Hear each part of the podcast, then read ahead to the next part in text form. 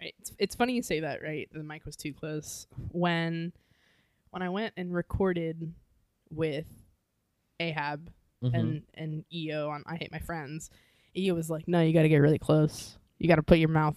You got to kiss kiss the microphone." I know they say that every time, and I'm just like, and it's just I don't know, but anytime I was over there and I was like, you know, same kind of distance that we use here, same Mhm. exact microphones. I brought my microphone with me.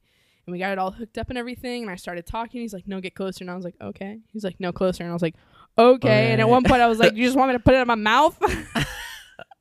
yeah. it's- that was a little loud. oh. I see it spike.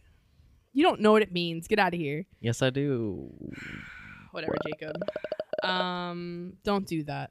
Remember what we talked about with mouth noises?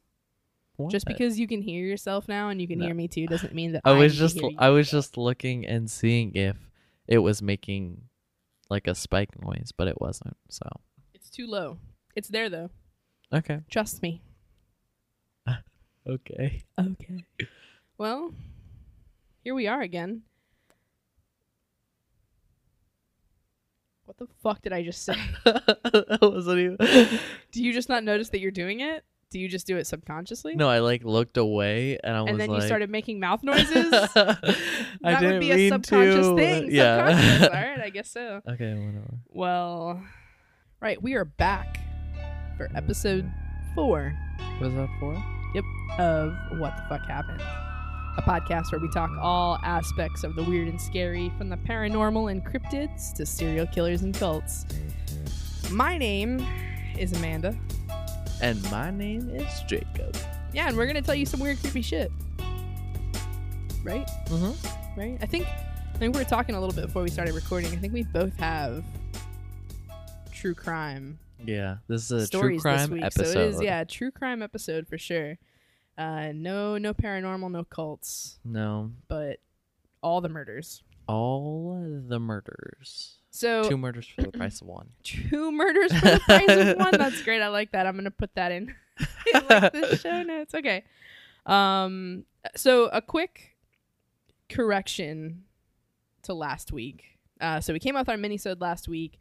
Uh, we recorded on Friday the 13th, and I, we, you know, talked little little tidbits about Friday the 13th. And during the episode, I said that the reason Friday the 13th got its like weird, creepy stigma, stigma.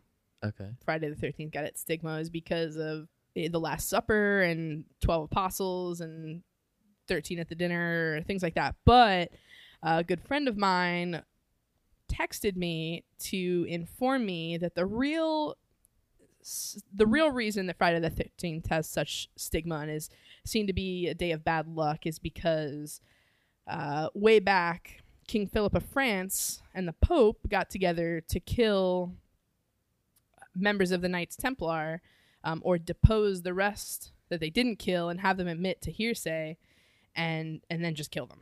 And all because King Philip uh, owed the Knights Templar a shit ton of money. And the Knights Templar was just the largest financial ins- or had yeah had become the largest financial institution of the time so it was basically like a massacre and that's why Friday the 13th is such a, a day of you know creepiness and bad luck because it ended up being bad luck for a lot of people. Well, I thought it was the twelve apostles too, No, and then Judas. I gotta figure out how to beat people's name, bleep people's name too. No, my friend, my friend told me he's very so he is super knowledgeable in medieval history. Right. I know. Who Knows a shit ton. Yeah, really Yeah. does. Um, yeah, you've met him. Uh huh. No, I trust him. I'm sure that maybe some people think that's where it comes from, but I'm gonna go with whatever he says. Right. He probably knows. he real knowledgeable. much wise. much wise v wise but yeah i just wanted to i wanted to give credit where credit was due and i i don't want to misinform on the podcast uh, to the best of my ability so uh that was this episode's correction. You didn't have any correction right? Mm, corrections. No. no? All right. Well uh how was your week? It was good. Um, I just want to give a shout out. So I work at Starbucks. oh are we gonna- And- okay. What? go ahead. You work at starbucks. Don't roll your eyes. Nobody can see but me. Um, I was I work at Starbucks, and my management team and like all of the partners have been listening to the podcast, and like they've been sending me pictures of their radios with the podcast, and like even my manager has, and she's like, I didn't even know you had a podcast. Yeah, so it was really cool. It was, it's fun because like they always talk about it whenever I'm working. Shout out to my Starbucks coworkers. right? Yeah, I was. It kind of when um Oh, so so you've been all right. So you've been listening to. to I hate my friends. to I hate my friends, and I wanted to give my Oh right, Coworkers, coworkers. a shout out. Shout out. a shout out because I said I told them I was like I was leaving work to go record, and then I was like, all right, guys, I'm gonna um shout you out in this podcast, so uh, listen. All right. Well, that's yeah. I guess that's that's one of my favorite Starbucks stores. I don't really I don't really have another. The one by me stinks. You guys, I, I don't ever get to go there. I They're always rude. I always go yeah I always go to the one off uh by the mall Yeah, that's a it's nice right store. it's- it has a drive yeah it's like it's they have a drive through and it's they're They're- always nice. Their drive-through window is so cool. They press a button. We don't have that. We have a wind like a Oh, I didn't know. No, I think. Are you sure? Yeah, they have a they press a button because then it's like oh sorry. It's two Huh. doors open. Oh. Who told you that? Did you see it? I watched it, yeah. All You right. can see it from the I'll take inside. your- I'll take your word. For, I'm gonna ask him next time. Hey, do you guys press a button to open the window? Yeah, but I don't like I don't like the store that you live near. They're really rude. Yeah, but back to back to the actual podcast. Oh yeah.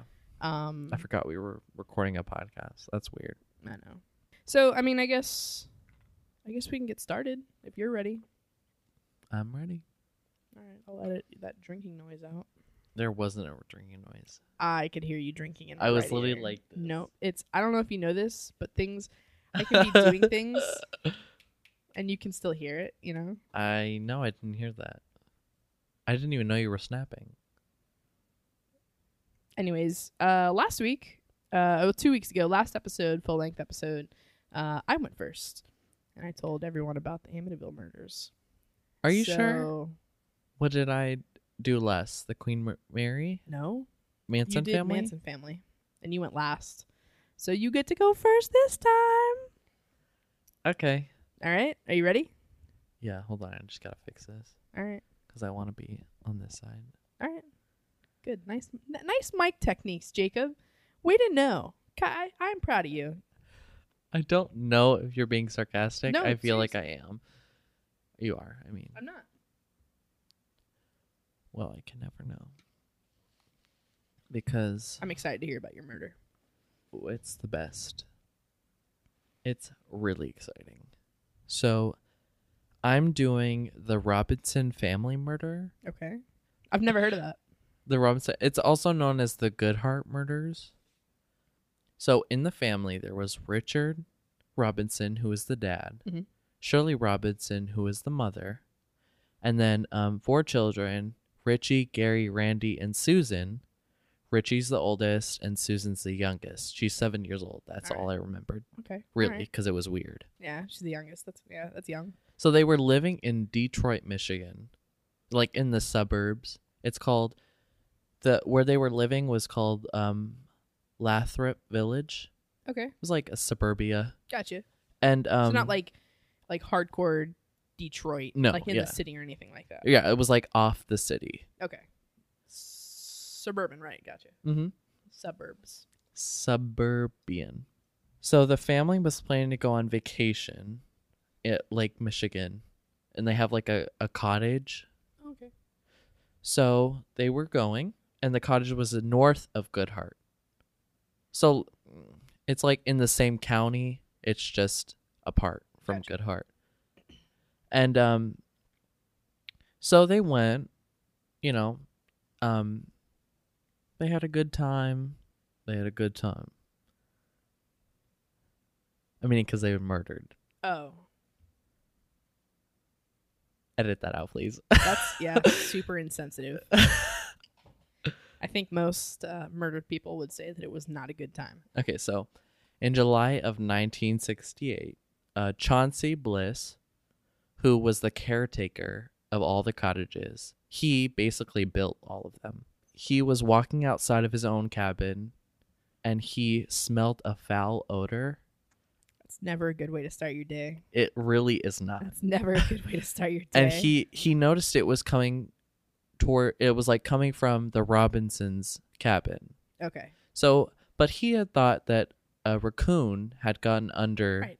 dead the animal. crawl space. Yeah, Okay. dead animal. So he was like, "All right, I'll let them know." And as he got closer to the cabin, the odor just got so bad.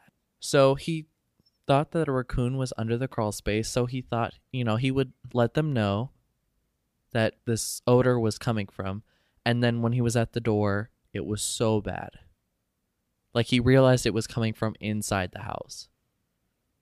So he used his key to get inside and he basically had to push because something was in front of the door. Ooh. So he had to push it really hard and he slammed the door open and it was the whole family scattered around the living room in a pile of their own blood. Oh my god! Yeah, like they were just just scattered around. How traumatizing would that be? Like to open up and be like, "Hey, Robinson family, just want to tell you about the raccoon underneath your crawl." Oh God! yeah. just like oh, just like, "Oh, I guess they got something stuck in their door." Slam it open. Well, is that what you think he said? Ooh, I think there's something stuck in front of their door. Well, of course there was. All right, so the thing in front of the door was the mom. Oh, She had her clothes in disarray. Like she was in front of the door.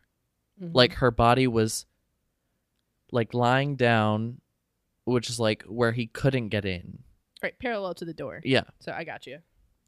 That was kind of a, th- a crazy thing he saw. And he had to like run away. He basically ran away and called the cops. Sure, And um I would freak the fuck out. The police did an initial ev- investigation which showed that the Robin family, like the whole The Robin Robinson. fam, the Robinson family was inside the house, like everybody. Okay, so it was just them. There weren't any other. Yeah, there were no other bodies.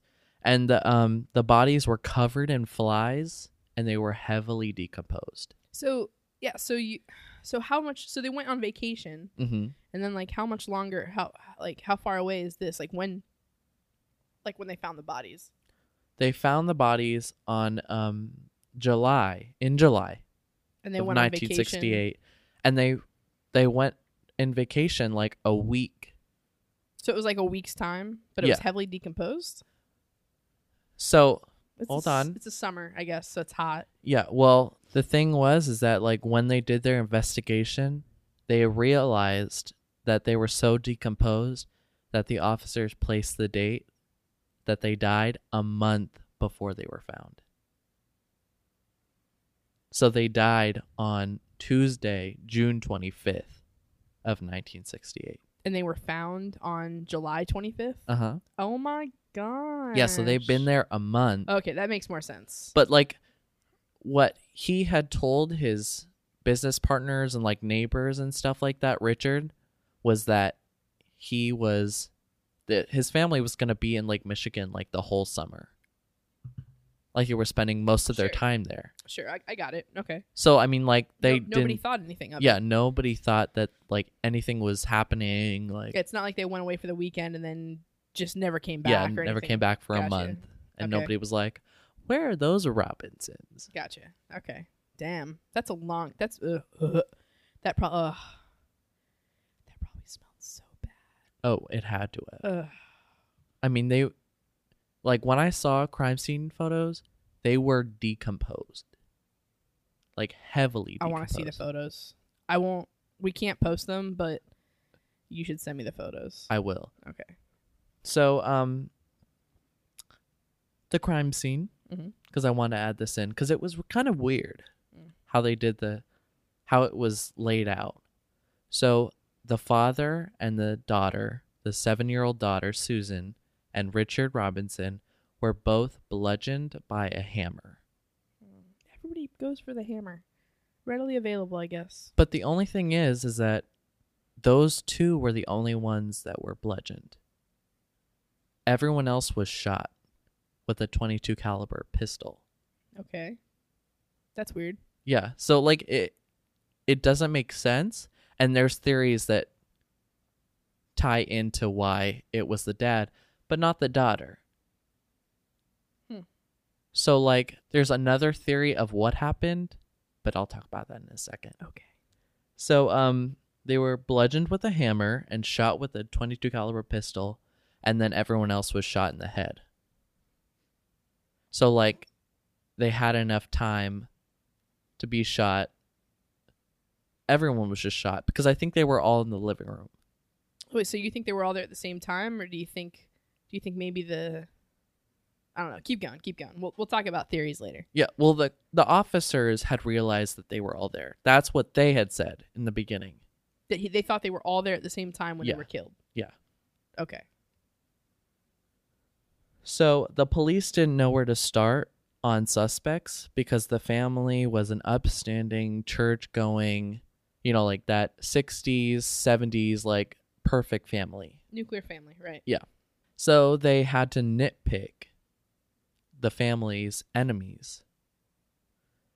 So, um, Richard Robinson was an advertising executive, and he came out with a art, like he published an art magazine called Impresario, and he had like a few, um, employees, and one of the employees was embezzling money Hmm. from the company. And he before he left he put him in charge and um he um you know like they left him in charge it was uh joseph scolaro the third Okay. That sound that name sounds really familiar.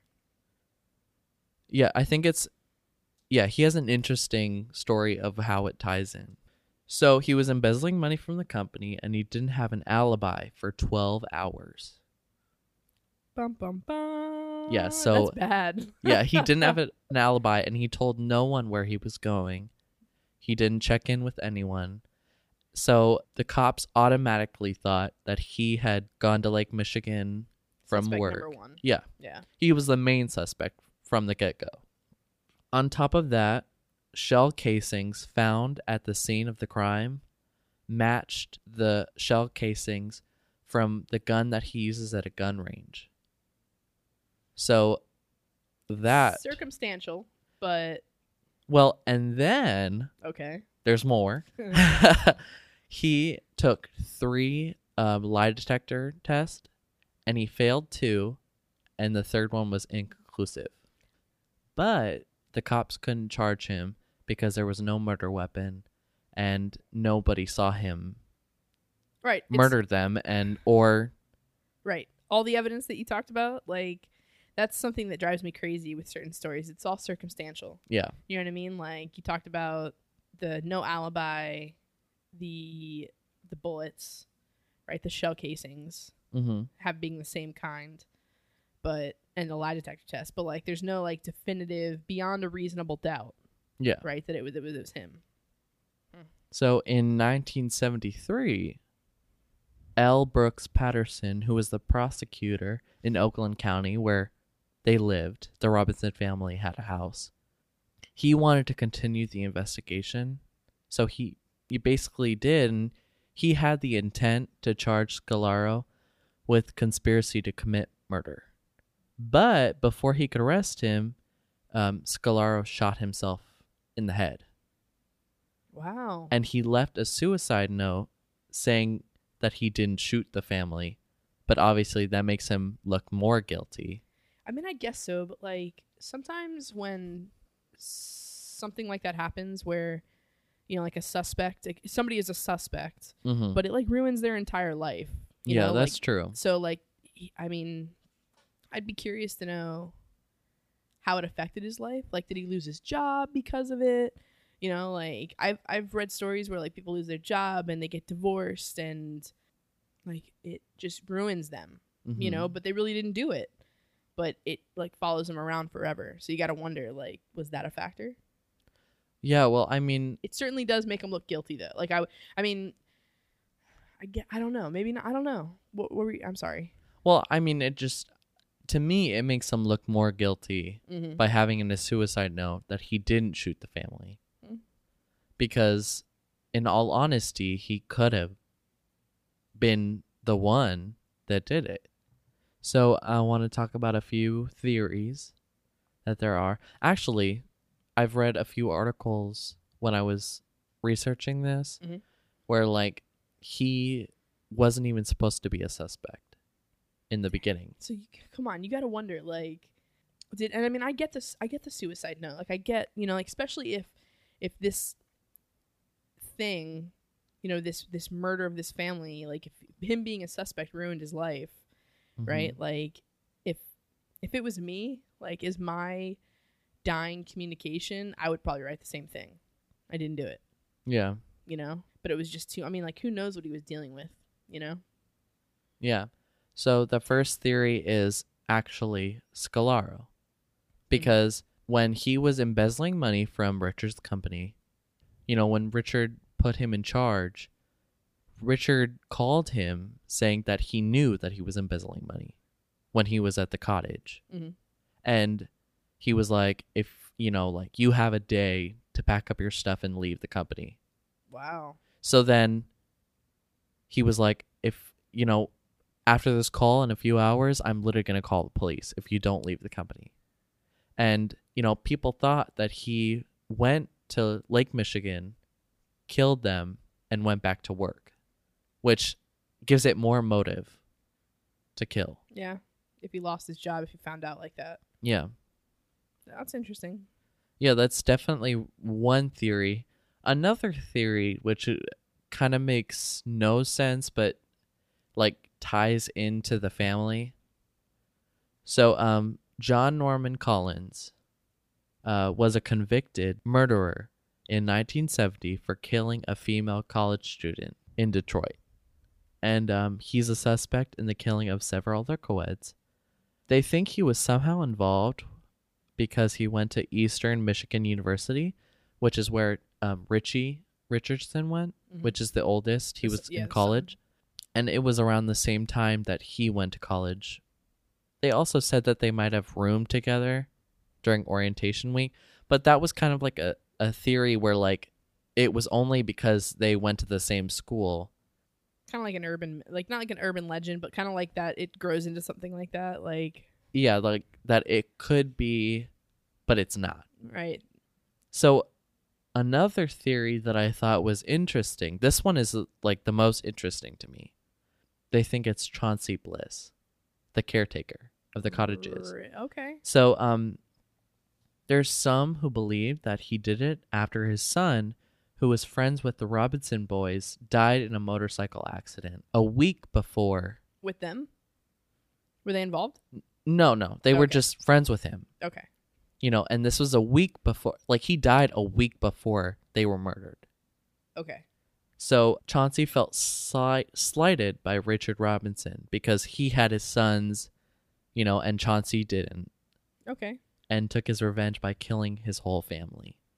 But I thought that was, I, it almost sounds the most true, like that it could it could really be him. I mean it could be. I mean- because he has access to their cabin, Mhm. You know, and he's like walking distance, bet he has a hammer too. But he also has a gun too. probably. But like it just makes sense that he would have done it but the uh, the cops never thought of him as a suspect. But the motives like you know what what mo- i mean like you said that the theory is that he did it because he felt slighted. Yeah. But like that's not i mean that's no reason to kill a whole family I mean, but, but, for somebody that's like dealing like in the throes of grief mhm. kind of situation, like maybe I mean you're not always logical. You know, I was gonna say logically that's not a motive. you know, like, but I'm sure that in a situation like that, you're not necessarily thinking logically either. Mm-hmm. But that's that was certainly the most fantastical. Yeah, I mean, when I read it, because there was there was a lot more to it, Mm-hmm. where like he basically, you know, he was at the hospital most of the time, but he came back and he just felt slighted by Richard Robinson because he was hanging out with his sons, doing everything with them around Lake Michigan. Mm. So he thought that the boys basically got him killed. Dang. I mean, I have a hard time wrapping my mind around that. But then again, like I've never experienced grief like that. Or never Yeah. been in a situation like him. What's his name? Clancy? Clancy. Chauncey. Chauncey. Chauncey kidding. Bliss. Chauncey Bliss. It sounds like a a candy bar. Chauncey Bliss. You want some Chauncey Bliss? Ah, it does sound something nougat filled. Some something, yeah, like a nougat filled. It sounds like a candy bar. You're right. Yeah. Right. Or like Yeah, like a candy bar. Yeah. That's what I was thinking of. I was gonna say Pokemon, but like Chauncey. There's already a Chauncey Pokemon. I can't believe we're talking Chansey. about Pokemon. Stop. I'm editing this out. Anyway, Yeah. So so it's a cold case. So they never found out. Yeah, who did they it, so never it's found out. Wow. Who did it? Because it ended right when Scolaro killed himself. Yeah, I mean, I guess uh, uh, Because he was the prime suspect. the only suspect. Well, there were other suspects, but he was the one where it made sense that he would have done it. That's crazy. Yeah. That's insane. Cold cases. I I like cold cases. I like cold cases too. like it's it's because I like reading theories about. right, right. Well, that's what I like about the Black Dahlia. Mm-hmm. It's it's a cold case, you know, and it's I don't know. As far as true crime goes, I do do love me a good cold case, just because it, it you know you get to think about like trying to figure it out yourself. Yeah. I don't know. That was a good one. I've never heard of that one before. Really? Yeah, I, I I mean, mean, I was reading because like I looked up. I was like, famous true crime, unsolved murders, and that one came up because I re- I really like the unsolved murders. Yeah. That's good. That was really good. That was a good one. That literally have never heard of that one. And I like I, I, I read a lot of true crime. Yeah. This was the one where I really really got into it. yeah. Like I kept looking up stuff. Y- You know what? If if you're ever looking for something to do, uh, murderpedia.com or maybe murderpedia.org. It's one of the two, but they have like everything is. I get a lot of like there's and a lot of the things are like, uh, like fan written or like Mhm. you know people write it and they're just taking things from Wikipedia and other websites, but it's a good way to find like it's just big long lists of like they have male serial killers, female serial killers, you know, murders, things like that. Mm-hmm. It's good. If you're ever looking for something to do. Yeah. I I need to look because I I really do like murder. hmm There's there's also I mean there's a show called Unsolved Mysteries too. On which channel? I think it's ID. I don't know. I'll, have to, I'll I've send it to you. I've never heard of that. ID. What? It's all true crime. I've never heard of ID. We may not have. You guys may not have it. I don't know. Usually it's like an extra channel. I'll, Oh. I'll figure it out. Okay. And, and I'll, I'll let you know because you can find some really good stuff on there. Yep, that's the Robinson family murders. Very cool. Very cool. Yeah, All right. definitely weird. Definitely, definitely weird. Like what a uh, interesting situation. Very cool, but also sad because like unsolved murders. It is and- really sad. and children. That's always sad. But let's go ahead and we'll take a quick break, and then we'll be back and I'll tell my story. Okay. All right. All right. We'll be right back.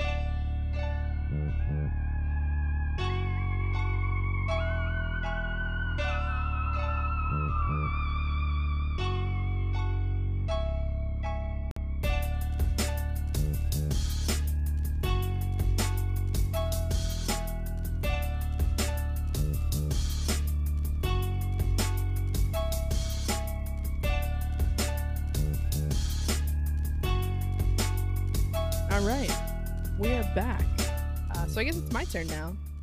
It's your turn. All right. Is that like that's your thing? Like I'll say something and then you'll like chime in, being like, Yeah, "It's your turn." you know, like, they were talking about that at work. They were- they called you out. no, no, no. They were um, you know, my manager. I guess I shouldn't say her name, but It's okay. Well, it's what I'll it's, figure out anyone could out. be. She was talking about how like I'll say something and then you'll chime in, saying like something something like slick or something sly, and then she was just like, "It's basically the whole podcast," and I was like, "I know." That's how we want it to be. Did she not like it? No, she loves it. Oh, She loves the podcast. She's like, "I think that's so funny." okay. Okay, cool. I, was, I was worried for a second. I was like, should I not be do that? I can just listen. I like the banter back and forth. I like when we actually have conversations. I know, but she she she'll be like, "Oh, you'll say something," and then she'll be like, she'll say you'll like say something like I could be like, "Oh, you know, like," uh, and then you'll be like, "Oh, yeah, that's that sums us up pretty well. yeah." All right, so it's my turn. Um, I picked for this week one of my favorite female serial killers, Ooh. just because when you see this person, you're there's some serial killers when you see them, you're just like fuck serial killer. That person kills people, and this woman is not right. Come on, like Jeffrey Dahmer. Yeah, like John Wayne was- Gacy, yeah. like Aileen Wuornos, like th- those people look scary. Yeah. All right, when you see this person, that is that is not what you think. Right? So I'm going to tell the story of the death house landlady Dorothea Puente. Right? Who's that? The Dor- she's the death house lan- landlady. Well, I don't know about that. Right, I'm going to tell you about it. Okay, cool. Good. Isn't that great? Are you glad you came today? All right. So, so, uh, like relatively speaking, so like you just did like a, a set of murders from like the 70s, hmm right? Puente's murders are relatively recent. So like kind of she was busted in the 80s, hmm right? And like her trial took place in the early 90s and she uh, I mean she, she like it's so it's relatively speaking, it's not like it's a little bit more than 20 years ago, Oh, okay. So like not right? too too long. Yeah, yeah, no. Well, close to 30 30 years. Yeah, yeah. Anyways, um, so a little bit about like just let me tell you about Dorothea Puente. So, Dorothea Puente had a very sad childhood. Mm. All right, both of her parents died before she was ten years old. Right? Yeah. So, I mean, that sucks. Like that would suck for anybody. Yeah, that is a downer. Yeah, but so her dad died of tuberculosis when she was eight, and then her mom died when she was nine in a car crash. So Oh, fatal car crash. Yeah. So her, both of her parents died, and so by the age of ten, Puente ended up going into like living in an orphanage for a little while, Mhm. and then ended up going and living with some family in Fresno. So she was born in uh, California, by the way, so Mhm. Redwood, California, with her parents, um, but ended up living in Fresno for a little while with some family after they passed away. Mhm. In in 1945, when she was 16, Mhm. right, she ended up getting married for the first time. She had two daughters with that husband Mhm. between 1946 and 1948, and one of those daughters she sent to live with family Okay. and then the second daughter she gave up for an ado- for adoption. So like, you know, I mean, she had she got married in 1945 and then at the age of like 16 or 17 she had her first kid, Uh huh. which like what 16 or 17 year old is in the right mind Right. to, have, a kid. child. You know what I mean? Like not only that, but then less than a year later she has another kid at the age of 17 or 18. Yeah, it's she- it's yeah, it's definitely. she already not- dealt with, you know, like a traumatic experience early in life with both of her parents dying. Mhm. right? So you gotta want like you gotta think like I mean, there's probably something going on like depression or something I don't know, but she gave up both those kids Mhm. one way or the other, one to family, one to the system. So her her marriage though to that first husband only lasted until late 1948. So she got divorced in late 1948. She ended up lying to people about it and saying that he died of a heart attack. So he didn't leave her, but he died of a heart attack. Mm. So she starts lying pretty early on. And like you can just tell like as you as you research her and you, you know read different things about her, it sounds like she's just a pathological liar. Yeah. So lots of lying, lots of you know fabricated stories about her to keep up appearances. So I mean not long after she divorces, she starts forging checks. And that's kind of like for a really long time that was like her crime of choice was forging checks and trying to cash them and getting money from that. And how long did she do that? um Or how long did she get away with that? sh- years. Years? years. Yeah. A lot. Like she got yeah she got away with it for a lot. And she continued to do it like throughout her entire life she did stuff like that Oh wow. Right. So she married her next husband. His Mhm. name was Axel Johansson. He was a Swede, so he's a Swedish man. Mm-hmm. Um, he was also a violent alcoholic, Ooh. so he wasn't fun. But their marriage lasted for 14 years. Oh wow. But they did eventually divorce. But so, but two years before they divorced, Puente was actually arrested in a brothel, and she Where? Where was the brothel? somewhere in California. Oh, okay. She was so she's Cali- still in California. She's still in California. Okay. All this happens in California. Okay. Okay. um, except for like a really tiny piece of it. So when she got arrested in the brothel, she told police that she was, and I'm gonna use I'm gonna use air quotes real quick. She was visiting a friend. That's like In a brothel. whose drugs are these that you're holding? They're a friend's. They're friends. Just I'm just uh, asking. For a 'em- friend? Asking no, it's I think it's holding for a friend is the reference that you're trying to. No, I was going to make a scenario, but whatever. So yeah, she she got arrested in the brothel. She told police she was visiting a friend. I read some articles where it was actually stated that she was running the brothel, which wouldn't surprise me. Wow. Plot twist. but but I couldn't find anything definitive on her like actually running the the the brothel. I'm pretty sure she gets so she gets 90 days of jail time for for being arrested in the brothel. uh huh. For I would oh, I I would assume uh probably for prostituting. What what time is what time period is this? Like right now Where she she is in in the brothel. Like when did they catch her in the brothel or arrest her in the Uh, brothel? Like 19 like 60s, Oh, okay. I okay. think. So time has passed. Yeah, she's been married to Axel for 12 years at this point and Mhm. divorces him at 14 years. Okay. So it's two years before that. So give or take 1960s. Yeah, so she gets 90 days Mhm. for being arrested, probably for prostitution.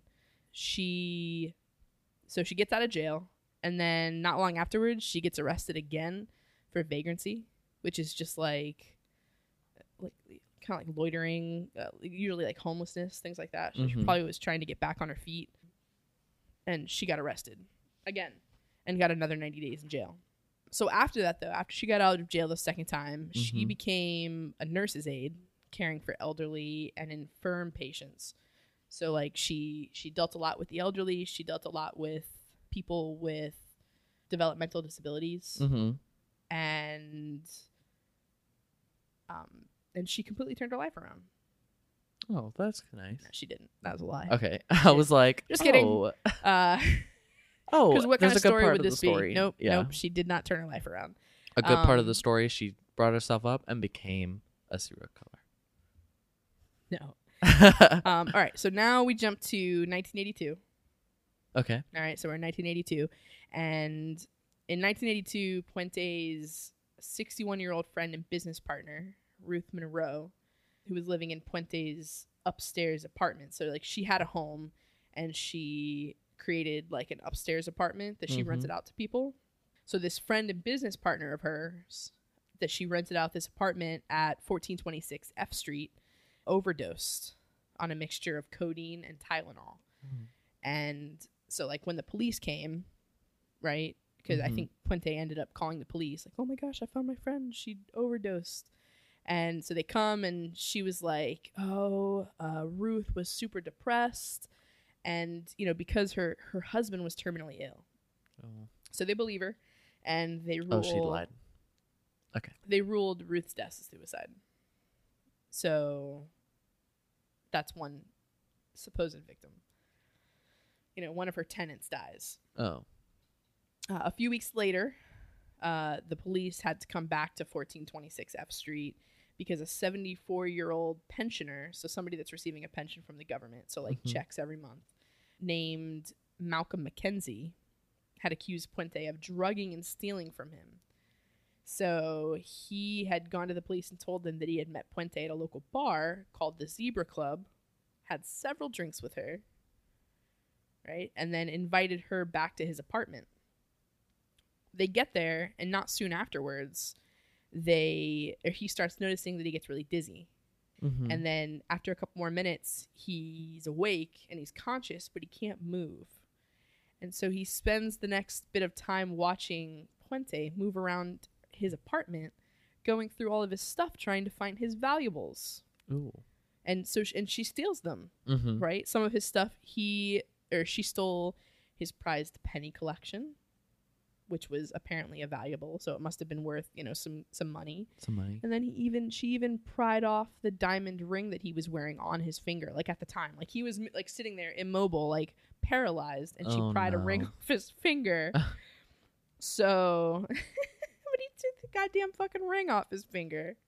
So, so he goes to the police about this, right? Because he knows who she is, Right. And Puente is convicted of three counts of theft for robbing McKenzie and is sentenced to five years in jail. So she's already back in jail. So she's been this is her third time in jail at this point.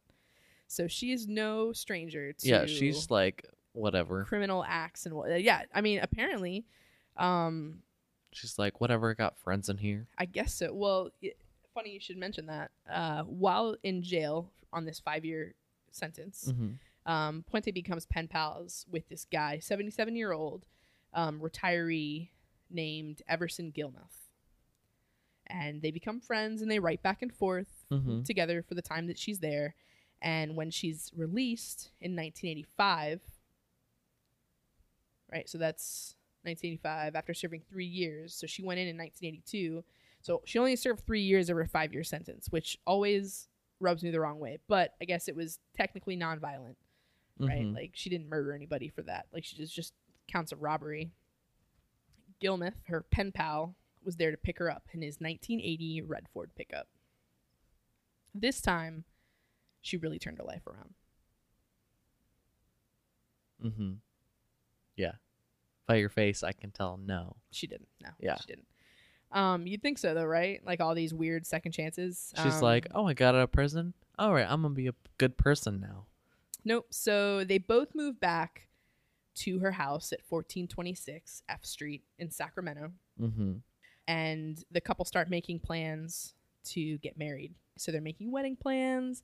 They open up a joint banking account, Mm. and Gillmouth starts putting his money there, right? Because he's a, he's a retiree, so he probably has a pension or something like that. So he's getting that, or he's getting like social security checks. Mhm. 77 years old. Right. So they start making all these plans, but the wedding never happens. Surprised? No. Me neither. um, so a couple years after getting out of jail, Puente hires a handyman, uh, who we don't know, to put up some wood paneling in her home. Um, for that work, and he paid her an additional eight hundred bucks. So he did the work, and then he paid her eight hundred. She gave him a red Ford pickup truck. Uh. hello? and apparently it had belonged to her ex-boyfriend that lived in LA and he just didn't need it anymore. Like yeah. Oh right. Okay. Okay. I was like, wait a second. Wait, Um, that's up. not what you just said a second ago. yeah. So Forgot. Oh, Gillmouth she isn't in the picture anymore. He's not there and she's giving away his truck. So, okay, so when when the handyman was done doing like the wood paneling in her house, Puente also asked him to build a 6 by 2 by 3 wooden box to store things in. You know, Mm, like books and you know whatnot, other things that you Her store in a, in a coffin because that's a coffin. Uh, I wrote down in my notes. I wrote down books and bodies. books and bodies. oh my gosh, books and bodies. I'm just gonna store my books and bodies in here. That's like a a, a bookstore that you shouldn't go into. yeah. So, all right. So, handyman obliged Puente and made the box, right? Her storage box. And after she filled it up, Puente asked him to help her transport it to her storage depot. So, like, you know, her storage facility. right. Like, pay as you go, I guess. I don't know. And he agrees, and she goes with him. And on the way, she has him, like, randomly pull over, right? Off the bank of a river Mhm. and she's like, you know what? Just dump it. It's fine. Nothing in there is worth anything. It's all junk. she said, "You know what? I don't need this. we were going the wrong way. You just dump it." Yeah. So so he does, and He does. Yeah. He's not like, "Oh wait, what's in the box? No. what's in the box? No. What's in the box?" No, he was not like, what's in the box? He was like, okay. So he didn't sound very intelligent. Hey, like, I'm Miss just making assumptions. What's but- in the box? Yeah. I guess, like, the, It's kind of heavy. the place that they stopped was like an unofficial dumping ground kind of thing off, like, the, the bank of this river. Mm-hmm. So I was kind of like, all right, you want to dump this shit? Like, this is where everybody else dumps their shit. So that was a thing, apparently. Mm-hmm. you know, I guess empty lots and whatnot. But uh, on January 1st of 1986, a fisherman spots the box three feet off the shore of the river. So it's like three feet away from the water. And he calls the fucking police because, like, that's a coffin because that's what it looks like. and so when they open the box, guess what they find? Books. nope, just bodies. Books and bodies. uh, just a body. So they find the badly decomposed body of an elderly man inside the Mm. box.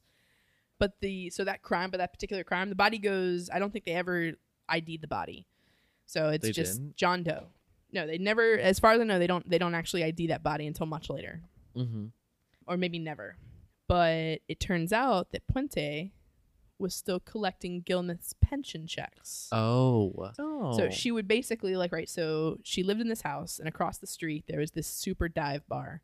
Like I like dive bars, and some dive bars are very welcoming Mm-hmm. because they're small and quaint, and you know a little dirty.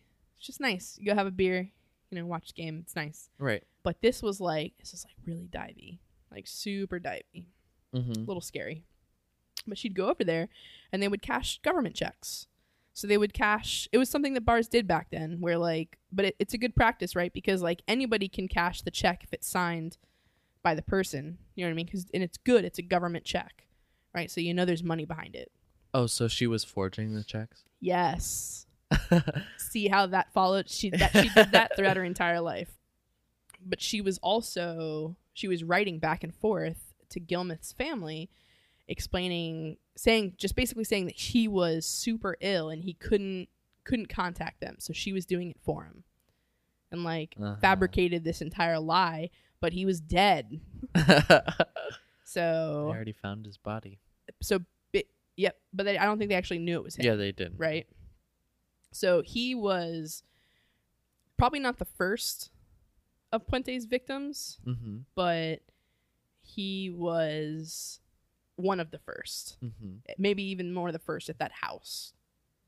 So after that, Puente started operating a boarding house out of her home. And so she would, you know, she had multiple rooms and she would rent them out and she would basically only rent out to the elderly Mm-hmm. and people again people that were developmentally disabled um, people that were physically disabled Mm-hmm. uh, she also um, you know went out to social workers in the area and told them that she was doing this Mm-hmm. And she kept her prices really low so people so people that were on a fixed income Mm-hmm. or were only on social security could afford to live there Oh. right? And so she got this really good reputation with um, like humanitarian workers, like Mhm. social workers in the area. Like, oh, um, she also she was known to take in like really hard cases, like tough cases, like people that were you know hard to live with, people with um, you know schizophrenia, just that- that, didn't always take their medication. And she was you know she wasn't just a like a she was seen as more than just a landlady to a lot of these social workers. She was also a kind of like almost like a caretaker too. Mm-hmm. she would make sure that people were taking their medicine and taking showers. And um she would have like family dinners at night so she would make sure that everyone would come down and have dinner um and so that was like an added perk to living there for these people that didn't necessarily get that anywhere else Mm-hmm. right But one of the things that she started doing was she started collecting her tenants' mail and would take their money. So she would take their checks they got each month. She would go Mhm. across the street to the dive bar. She would cash everything. She would give them a stipend every month. So she would give them a portion of the check and then she would keep everything else. Oh. So she was stealing their money. right. So remember, so she went to jail for the three years, right, where where she met Gillmouth. So like the five year sentence for burglary. Uh huh. She part of a condition of her parole, right? Some of the conditions of her parole Mm-hmm. was that she wasn't supposed to communicate or associate with the elderly, Oh. right, or have anything to do with any government checks that weren't hers. So, so obviously she wasn't following that part of her parole. That's literally her That's whole parole. literally- that's the whole- that's the whole I'm thing, and she was doing it. Exactly. so like it's thought that because obviously like so when you're on parole right you have like these these parole officers that come and check up on you make sure that you're following the conditions of your parole that you're not doing anything illegal uh, so it's thought that she created such a good such a good reputation for Oh. herself that you know and that she was doing such a great thing that the parole officers kind of looked the other way because there were never any official no notes or anything like that saying that she broke parole and she broke any conditions of her parole Oh, really? yeah They were they were kind of just like, oh, she's doing a good thing. yeah Let's uh. we're just gonna look the other way kind of thing because she's doing she's you know she's turned around and she's doing all these great things you know for these people that wouldn't have any place to go otherwise Mm-hmm. so that's kind of what people think they he, they just turned a blind blind eye on it Mm-hmm. so here's when things start getting stop it if I'm you don't stop yawning you have you I, you probably had three things of cold brew today nitro cold brew so there's no reason you should be fucking li- or uh, fucking yawning I hit a wall I, earlier. I guess so all right well I'm gonna have to go and take a shot later. so so here's where things start getting weird Sorry about that. right things start Okay. it's okay things start getting weird so in, in may of 1988 puente's neighbors. Mm. start complaining of this awful Oh no. sickly sweet smell coming from puente's boarding house so the police come and they say hey you know we can smell this stuff and puente was like no no no it's from fish emulsions so like fertilizer Mm-hmm. that she puts on her yard, like on her lawn. And she was super protective of her yard. Like if anything was, or if anyone like came onto her yard and was walking across it, she'd come outside and start, you know, cussing them out, like swearing like a sailor you. So this little old grandma lady comes out and starts, you know, like verbally whooping your ass. Um, but she was supposedly, you know, like she did a lot of gardening. So she's like, no, the smell, that's what you're smelling. That's what they're smelling. It's just, it's fish guts. Fish guts. Yep. So she gets away with it for a little while longer. That's what like that's a lot of fertilizer is like fish based. Oh, okay. So there was a man that started staying at the house, Mhm. right? And his name um, was Chief. And you know, people around the neighborhood knew him. He was a homeless guy for a long time. He had schizophrenia. Mm-hmm. He was also an alcoholic, so he struggled a little bit. But you know, Puente ended up taking Chief in, and he started living at the boarding house. And he became her handyman. She was like, "Listen, you can live here, be the handyman, fix things. Like we'll make it work." And so her neighbors started witnessing him digging in the basement. So like they noticed that he was carting out all this dirt in a wheelbarrow from her basement. Mm. I guess like she, she originally had concrete down there, but Mhm. he like removed all the concrete. He removed the concrete and then started digging out dirt, Oh, which is weird. right. But soon after he stopped, Chief disappeared, and nobody saw him. Oh no. Right. So after that, um, a second tenant right? Mhm. A development a developmentally disabled man with schizophrenia disappeared not not long after Chief did. This man's name was Alberto Montoya. And when so like his social worker, he had a social worker, so somebody was keeping track of him, Mm-hmm. right? But his social worker ended up reporting him missing because he hadn't checked in with him or hadn't heard from him. And so the police came to check on him because the, you know, 1426 F Street was his last known place of residence. Oh, jeez. So the police get there and, you know, ask Puente some questions and it's like all of a sudden it kind of clicked where they were like, this is kind of Strange. people go missing here. They're Yeah. like, oh wait. They kind of start co- connecting the dots. hmm And so the police started looking around and noticed that in Puente's backyard, there was like an area of ground that looked like it had been um, uh, recently disturbed. So like somebody had been digging there. There was like the the dirt wasn't the same. Right. You know what I mean? hmm So they they get shovels hmm right? And they start digging on the spot. And soon, after digging for a little while, they start uncovering these sheds of like cloth, Mm. right? And this stuff that kind of looks like beef jerky. Oh no. So they uncover this stuff and they're like, oh, we gotta, you know, that's weird. We should keep digging.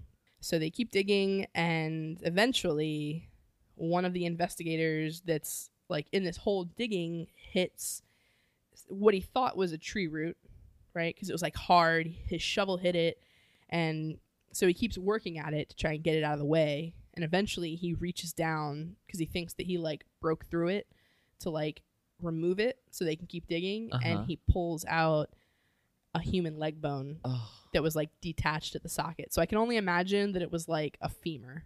So he pulled this femur out of the ground and they were just like all right.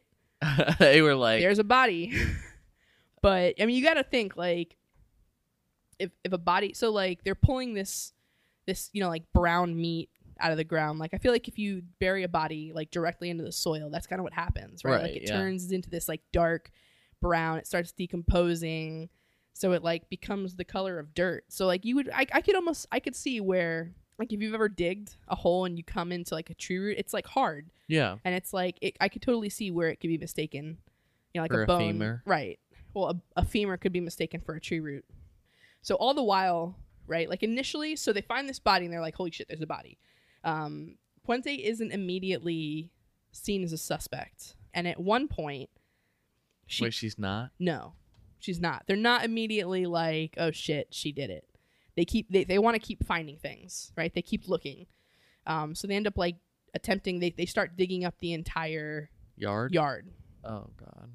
and but like at one point, right? Puente comes out. Like initially when they first find the body, and they're like, "Hey, we seem to have found a human body in your backyard," and she like think Home Alone, like slaps her hands onto her face and goes, "Oh my god!" Like like like She's like, surprised. "What?" Yeah. So she acts right. She she tried to act all surprised, and the police are like immediately like, "This is weird. Who does that?" Kind of thing, you know. So the police proceed to dig up the entire. Like they just go, "Okay, we're gonna do the entire thing at this point." The body that they first initially found ended up being the body of a woman who was named Leona Carpenter, that was 78 years old, and she was like probably one of Puente's first victims after she killed Gillmouth. So like one of her first tenants that she killed. Mm-hmm. And so like since Puente wasn't immediately seen right as a suspect, Mm-hmm. at one point they're because like they the police eventually have the coroner's office come in right they treat the entire backyard as a crime scene Mm-hmm. and they start they bring in like heavy machinery mm-hmm. to dig up the backyard Oh no. and i'll put up pictures of it because it's really interesting i saw some some news reels Mm-hmm. of it you know it almost looks like like an excavation site for like an archaeological dig site but it's like you know how they like quadrant everything off and they go like little by little right. like section by section. They did the same thing in the Mhm. backyard. They bring in a forensic anthropologist. So that's like somebody that studies like human bones. Right? Mm-hmm. So they just they dig up the entire backyard. Entire backyard is a crime scene. And so again, so you know, Puente wasn't immediately seen as a suspect. So at one point while the police teams are digging, right, she's like, Hey guys, I'm gonna go get a coffee. I'm going to And- step out for a second. And she Let me know if you find anything. yeah, anything. she's like, I'm gonna go up the street to get a cup of coffee, and she just straight up got the hell out of there. she And, said. yeah, She said, oh, um, since you're fighting so much, I'm gonna be back. Real Yeah, I'll quick. be, I have to get uh, some groceries. BRB. um, yeah, so she she leaves and she ends up going to Los Angeles. So she goes down south because Sacramento's North Cal- or North California. Mm-hmm. So when she ends up getting to Los Angeles, she ends up going to a bar and starts making friends with a 70 year old pensioner. Oh, And like she couldn't even. My thing is like you couldn't even wait. You couldn't even grow. You couldn't even wait two minutes to she, start your old shit again. she said, "Oh, look at that dive bar. Let me take a look." Yeah, let me. Oh, there's an old man in there. I bet he gets a pension check. so he starts talking to this. She starts talking to this guy, and she even like introduces him, herself as as Donna Johansson. So she doesn't use her real name. Like she she knows what's up, but she's like she can't help herself. And Donna Johansson. Donna, and well, remember, so like I I completely forgot to mention she. So like sh- she was originally born with the last name Gray, and she didn't end up taking any of her husband's names until she married a man very briefly with the last name Puente in Mexico City, Uh huh. and she ended up taking his name when she was there, and that's how she got that last name. So like I completely like, glossed over that. I want to like. But remember, she got married to Axel Johansson. oh, right? Like, okay, yeah. So that I'm sure that's where she got the name from. What were you saying? Well, I was like, I want to know. I just want to understand, like, what goes on when they're like, oh, I'm not going to take this name, this name, but that name sounds good. I'm sure. Yeah, who knows what her reasoning behind it was? That'd be interesting to find out, though. Yeah. But yeah, so she introduced herself as a completely different name, Donna Johansson. And luckily enough for this guy, though, he'd been watching the fucking news, and she was all over the fucking news, and she was like, "That's the." That's the lady, like that's the the per- like they're looking for her at this point because she just straight up disappeared, and so he recognized her as Dorothea Puente, and he called the cops on her ass, and oh she got they came and she got escorted back to Sacramento. So eventually, after they the crime invest like the coroner's office had dug up the entire backyard, they found seven bodies total. Did they not need a warrant for this? Hell no. Not I mean like I think they gave her per, or I think she gave them permission to search. Maybe they did have a warrant. I don't know. I didn't read that, but like If she you have permission, can you, like, take up their whole yard? um I think they probably had permission from her because like she was okay with it. I guess I like from what I understand initially she said they could do it. Like sure. Go ahead and you know like they'll dig a little bit not find anything and that's fine, but they kept digging and they started finding, you know, beef jerky and femurs. Um but once they found that first body, like that's reasonable cause. Yeah. Don't need a warrant. You know what I mean? Yeah. um there may be different laws too for like property you know like digging on somebody's property versus entering their home Mm-hmm. you know a lot of times when you enter somebody's home you have to have a warrant it, Right. that's like that's constitutional right um no unwarranted like search or seizure Right. um but who that's a good question but i i think they because they came to the door remember like asking about um So and so, yeah. the the the one tenant that disappeared last name montoya Right. Alberto Montoya. So eventually, seven bodies found, Mm-hmm. And she was charged with a total of nine murders because they, they ended up tracing her back to the apparent suicide of Ruth Monroe, Mm. and they pegged her for the murder of Chief, too. No, he died too. Oh, that's right. That was the one that disappeared after digging up the basement. Right? So, so Oh, at the was- end of the day. Was he like, "Oh, this is kind of weird. Why am I doing this?" And she was like, "You gotta go." Maybe i don't know he may have been who knows but like i gotta sh- i'll show you her like she is here hold on let me look it up right now she is the cutest little old lady like looks like like look at her look at her that's her Oh my gosh. she looks like cute little old lady like your grandma She's like, "Nothing's wrong here." She's like, "I won't hurt you." Yeah, but ugh, she gives me the fucking creeps. So at the end of the day, right? So Dorothea Puente went to trial in 1993. So that's when like the trial actually began, and was convicted of three murders and sentenced to two life sentences, uh, without the possibility of parole. So she was going to be in jail forever, which is good. Mhm. Um, she ended up going to Chowchilla, which is in like Chowchilla is this like it's a um, a prison that they have in Mhm. California into the women's prison. Um, so until her death, right, Dorothea Puente maintained that all of the bodies, all of the people that were found in her backyard had Mhm. died of natural causes, and she had just buried them there because she was like, I just didn't know what to do with them, so she buried them.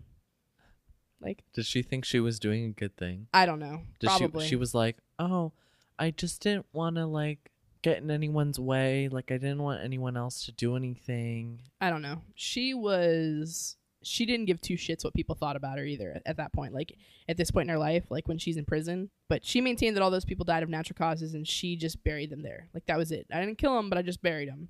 And she remained in prison until March 27th, 2011 when she passed away at the age of 82. Mhm.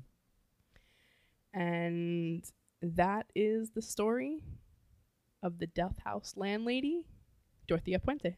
That's crazy. Right? Do you want to hear a fun fact? Yeah. I was listening to a ahead. podcast about it. So, like, sometimes when I'm like researching things, I'll listen to like a couple different podcasts that do the same thing just to like make sure that I'm getting all the facts right. Mhm. And one podcast mentioned, I didn't read this anywhere in any of the articles that I read about this these these murders, but when the police were digging up Puente's backyard, Mhm. somebody was like, "You guys, this is a couple blocks away from another famous serial killer that had been caught the year before, or where they had dug up his yard too and found a bunch of bodies. His name was Morris Solomon, right? And he was he was like they found out about him in 1987.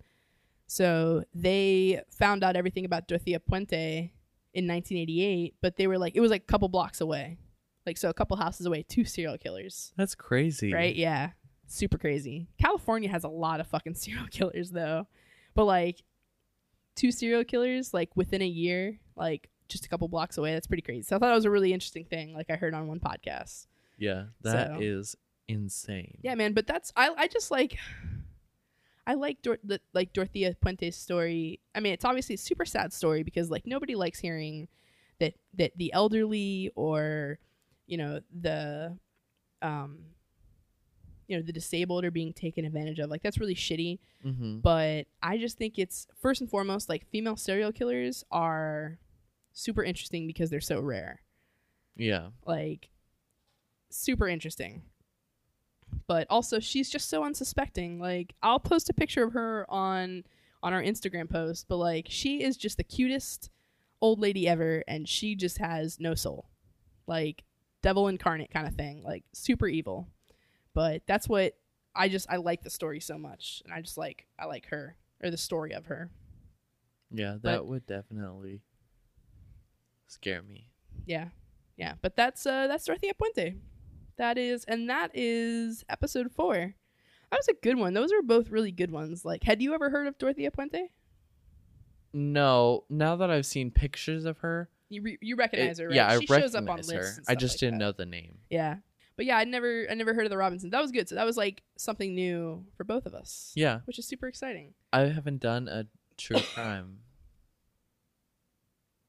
Well, Manson family is kind of true crime because Helter Skelter is like that's murder. Yeah, But I count it as based on cult. yeah, yeah, yeah, definitely. So I haven't done a true crime, but I do like the true crime. yeah yeah that was good I, I i really enjoyed this episode i think it's i think everyone's gonna enjoy it too Yeah. um all right man nice job so just a couple things um if you guys enjoy the episode um and enjoy our podcast please please rate us and review us on itunes we would super appreciate it and please subscribe um we plan on doing this for a super long time. Jacob's going to be going back to school soon, but we plan on doing this remotely and doing it, you know, uh, keeping the same schedule. Mm-hmm. So um, please subscribe. We'll keep things coming if you guys keep listening. Um, if you guys have any feedback or uh, recommendations of serial killers, feel free to email us at WTFHappenedPC at gmail.com. and you can tell us, you know, any recommendations for serial killers. We're always looking for people to do to research. I love hearing about new things, new, um, you know, crimes, cryptids, uh, paranormal things that you guys know of. And if you guys have any personal experiences, um, feel free to share them with us if you feel up to it. And give us an email again at WTFHappenedPC at gmail.com. We would love to be able to read about them or read them out loud to everybody else uh, on our minisodes. Something Mhm. different we're looking to try if people uh, decide to write into us. So that's all for today, guys. Um, it was fun. We look forward to our minisode launching next week, and we will see you guys then. Have a wonderful night. Have a good one. Bye. Bye.